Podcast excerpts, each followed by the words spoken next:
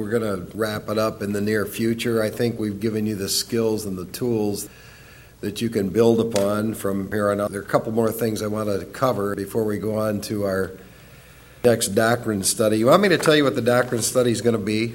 Yes. It's the doctrine of hell.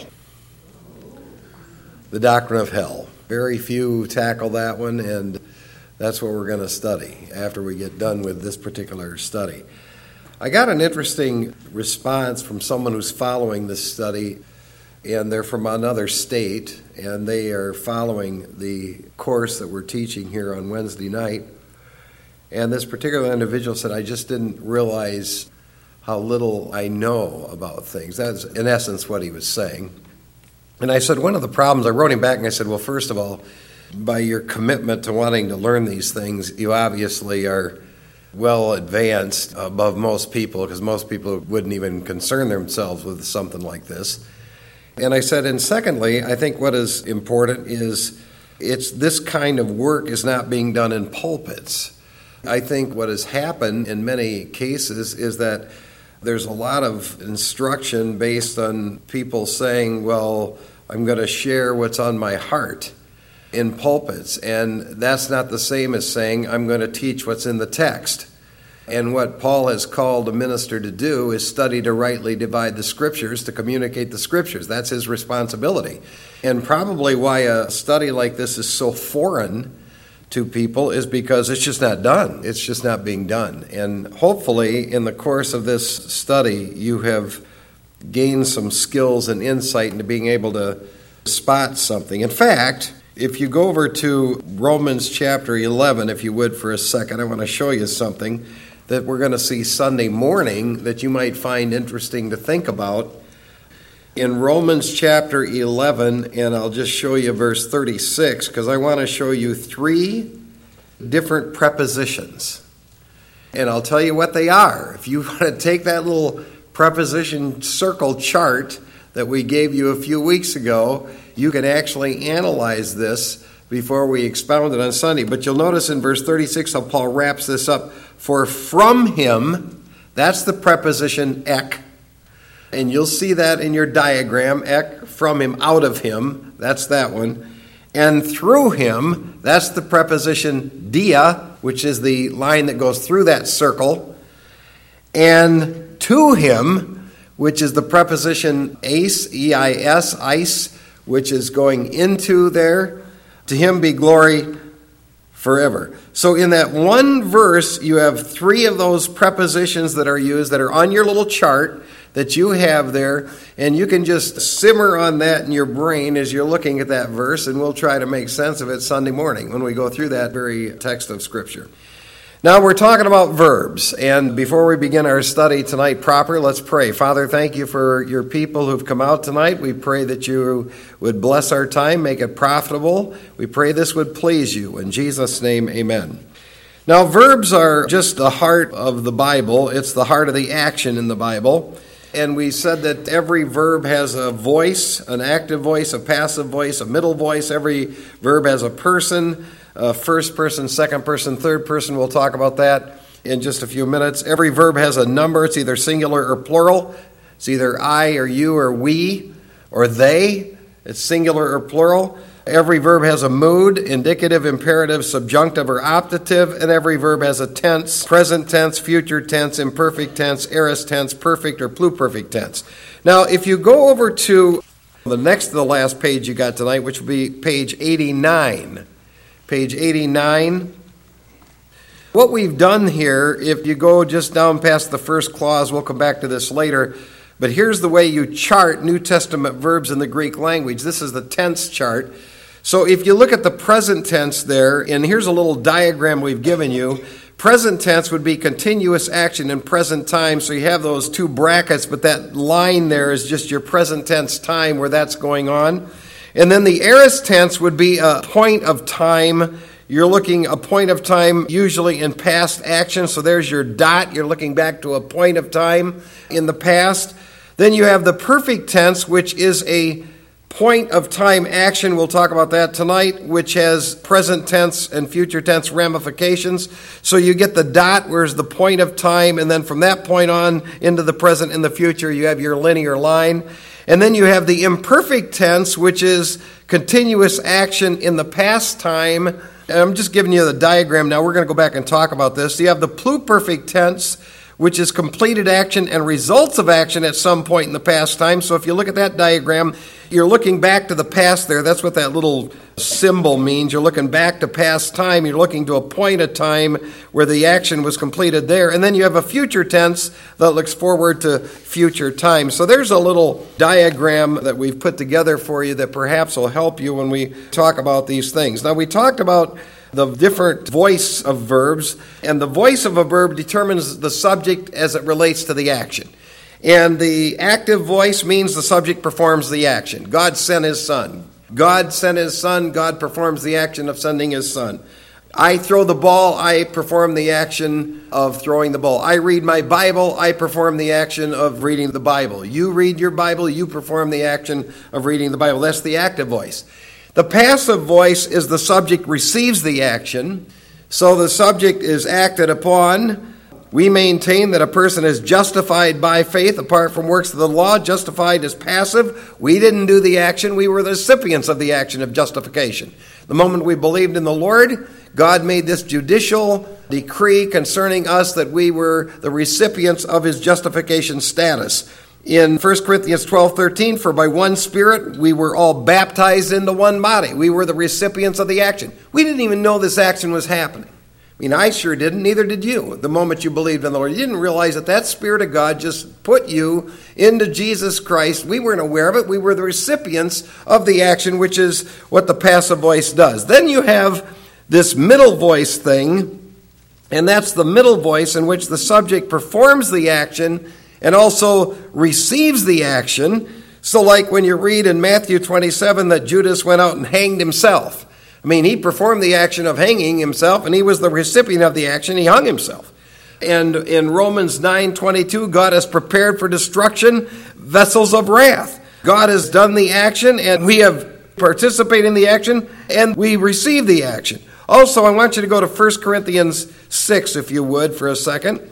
1 Corinthians chapter 6. In fact, I'll have you look up a couple of them here in 1 Corinthians. 1 Corinthians chapter 6 and verse 7, we read, Actually, then, it is already a defeat for you that you have lawsuits with one another.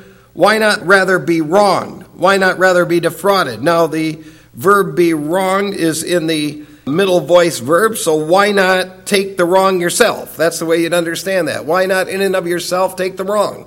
So you're wronged, you receive the action, why not take the wrong in the results of the action? An interesting one in 1 Corinthians 13, in verse 8, is this gift of tongues. If there is tongues, they will cease. It's a middle verb, which would indicate that God has built a tongue shutdown valve in and of themselves in that gift.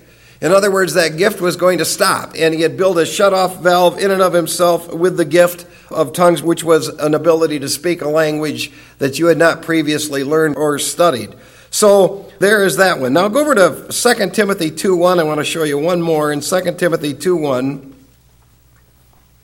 Middle voice verb, you perform the action, you receive the action. And Paul challenges Timothy in 2 Timothy 2 1. You therefore, my son, be strong in the grace that is in Christ Jesus. Now, the verb be strong is a middle voice verb, which means, Timothy, you have a responsibility in and of yourself to be involved in that action, to be strong in grace, strong in defending the grace of God. So he is really challenging Timothy to a responsibility to perform the action and be the recipient of the action as well. Now, the categories of persons of a verb is you have a first person of a verb, which is I and we. And one of the great first person texts of scriptures in Romans 7, so just go back to Romans chapter 7 if you would. And here you can see where Paul is using himself in first person language to describe his spiritual condition. And in Romans 7, verse 14, for we know, now there's a we, so there's a first person plural. We know that the law is spiritual, but I am of flesh sold into bondage to sin for what I am doing. Notice the pronoun I.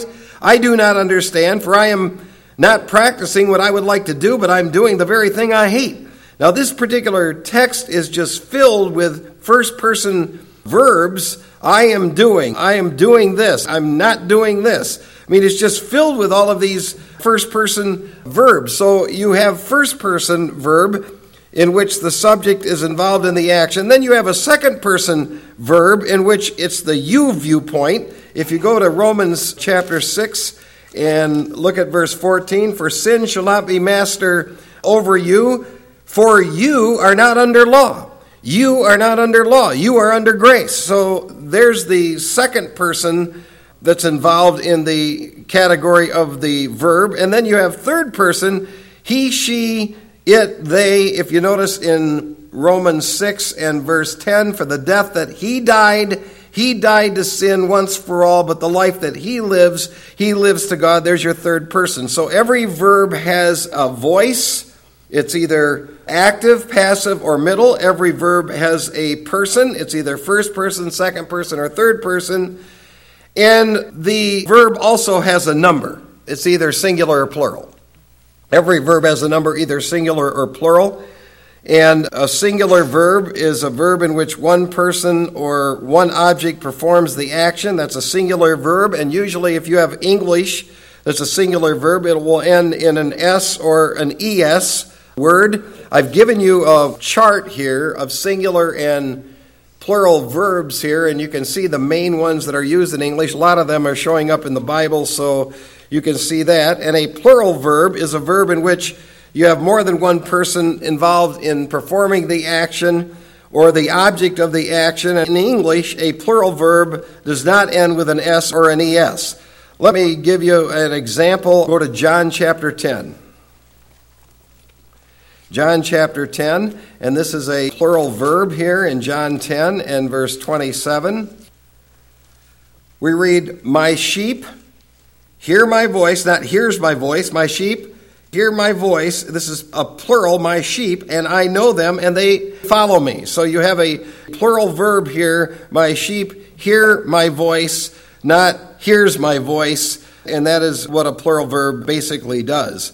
So you have with the verb, you have a person, you have a number. It's either singular or plural. It's either first person, second person, third person, or it has a voice. It's either active voice, passive voice, or middle voice. And then you've got different moods of the verb on page 83. Now, every verb has a specific mood in which the writer is expressing his attitude of mind or emotion involved in what he's writing.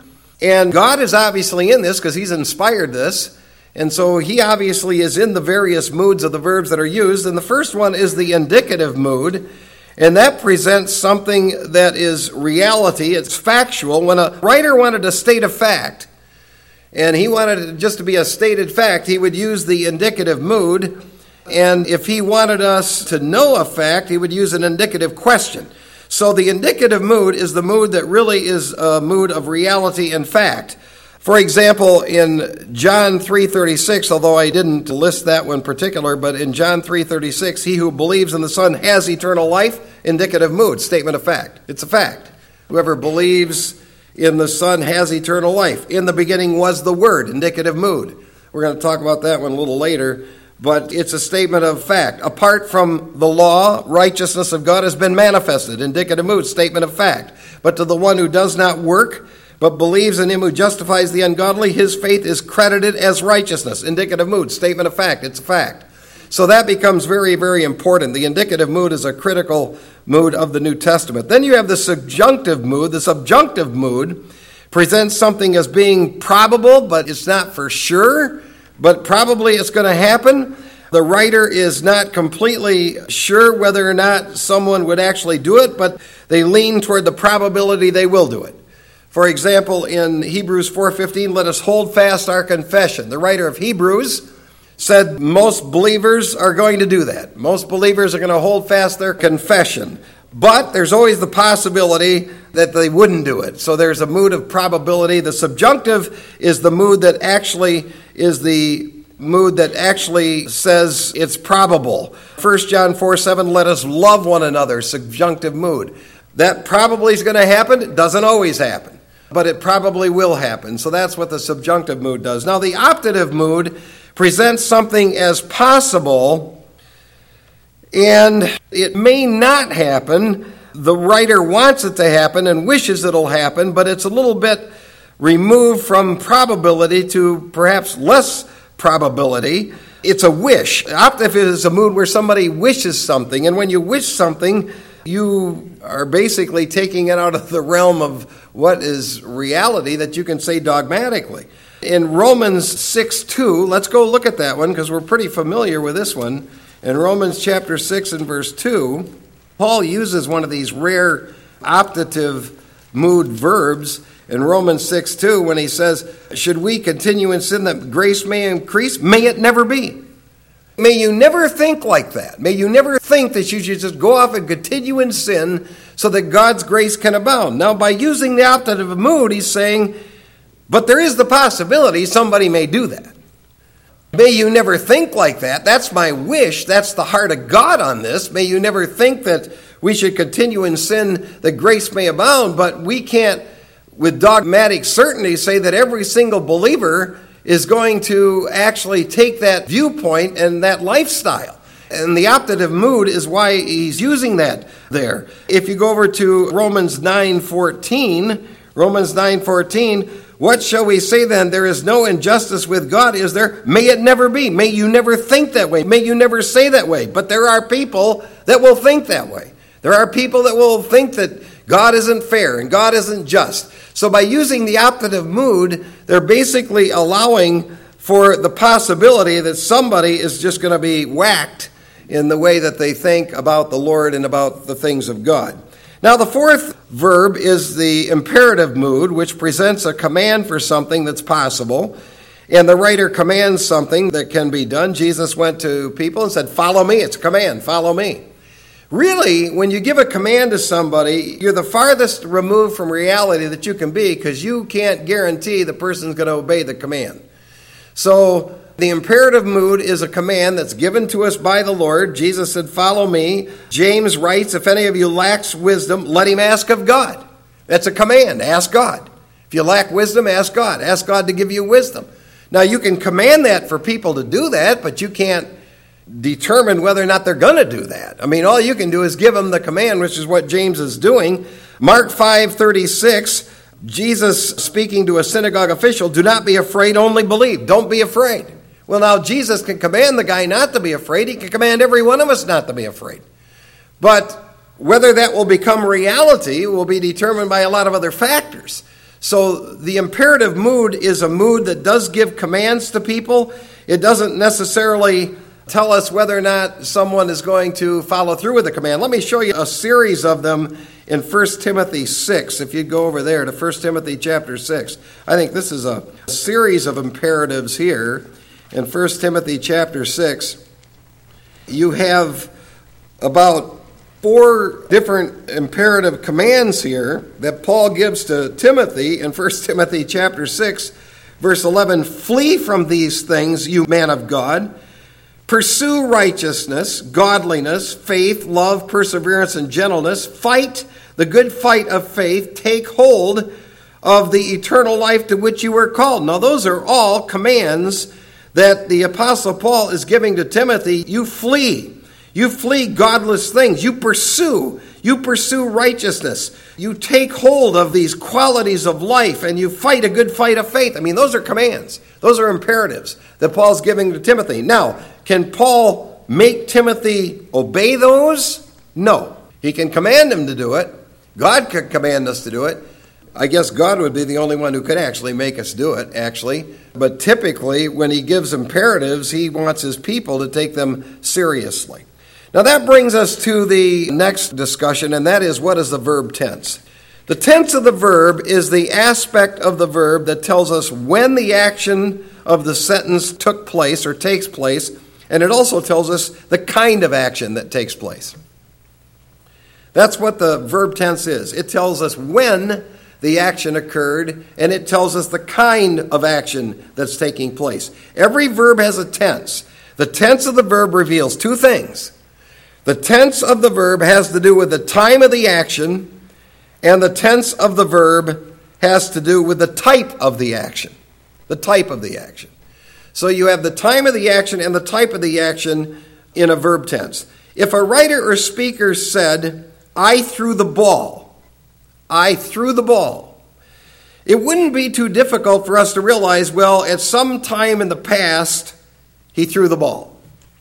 We could obviously figure that out just by that statement. I threw the ball at some time in the past. The guy threw the ball. He isn't presently throwing the ball now. So he obviously threw the ball sometime in the past before he was speaking or writing that. So we could conclude from the statement that at some point in past time, the writer or the speaker was informing us, I threw the ball. But in that statement, did he mean he threw the ball one time? Did he mean he threw the ball many times? Did he mean he threw the ball over and over again? Verb tense can tell us that. And that's critical. And I'm convinced that's why the Lord had the Word of God written in this language so that we could be very precise in understanding things just like that, not necessarily about throwing a ball.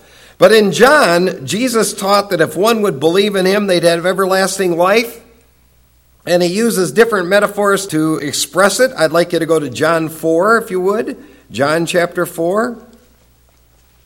And in John chapter 4 and verse 13, we read, Everyone who drinks of this water will thirst again, but whoever drinks of the water that I will give him shall never thirst, but the water that I will give him will become in him a well of water springing up to eternal life. Now flip over to John 6 and look at verse 51. In John chapter 6 and verse 51, we read, I'm the living bread that came down out of heaven. If anyone eats of this bread, he will live forever. And the bread also which I will give for the life of the world is my flesh. So now in John 4 13 to 14, Jesus is speaking to a woman in Samaria, and he uses the illustration of drinking water metaphorically in regard to believing on him for salvation. That's what he's using that metaphor to communicate. He says to her, Whoever drinks of the water that I give him shall never thirst again. That's what he tells her. The water will give you eternal life. You'll never thirst for eternal life if you drink of this water. Then you go to John 6:51 and Jesus uses the metaphor of him being the living bread. And he says, if anyone eats of this bread, he would live forever. Now, the question to ask, the verbs drink and eat, is how many times do you have to do that? How many times do you have to drink of the water, and how many times do you have to eat of the bread to have eternal life? I mean, how many times? Do you have to do that multiple times? He's using this in a context of saying that I can give salvation and will give salvation to one who drinks this living water and eats this living bread. So, how many times do you have to do that? Well, the verb tense will tell us. The verb tense will tell us just exactly how many times you have to do it. And the answer is once, one time. And the choice of the verb that is given by the Lord is critical to determining how many times you have to eat the bread and how many times you have to drink of that living water. One time. One time by faith in Jesus Christ and you have everlasting life. See, the verb tense is critical, and that's why it's important to doctrine, it's important to theology, and these two verses clearly teach eternal security. In other words, if you believe in the Lord and you have partaken of Him by faith one time, you have everlasting life. You never have to eat again. You never have to drink again because you've already received what it would be to have everlasting life. Now, to action, when it comes to action related to time, the action can take place in past time, present time, or future time. As to the action related to type, the kind of action can be continuous action, it can be completed action, pointed action, or ongoing occurring action. And that's the way the action can actually be. And there are six different tenses, and our time is just about gone tonight. Yeah, so you're not going to actually probably be able to do this little quiz I gave you until after next week because we want to cover those things before you have at that little quiz that you have there. So I think we'll just pause here tonight. We've gone through a lot of different things. Do you have any questions or anything about this? Well, I want to thank you for coming. We've got a tremendous day of worship planned on Sunday. We're going to be in one of the most powerful texts in the book of Romans. We have Communion Sunday this Sunday, and we also have just a tremendous passage of Scripture in the book of Micah on Sunday night. So it'll be a great day of worship. Thank you for coming. Good night. The Lord bless you.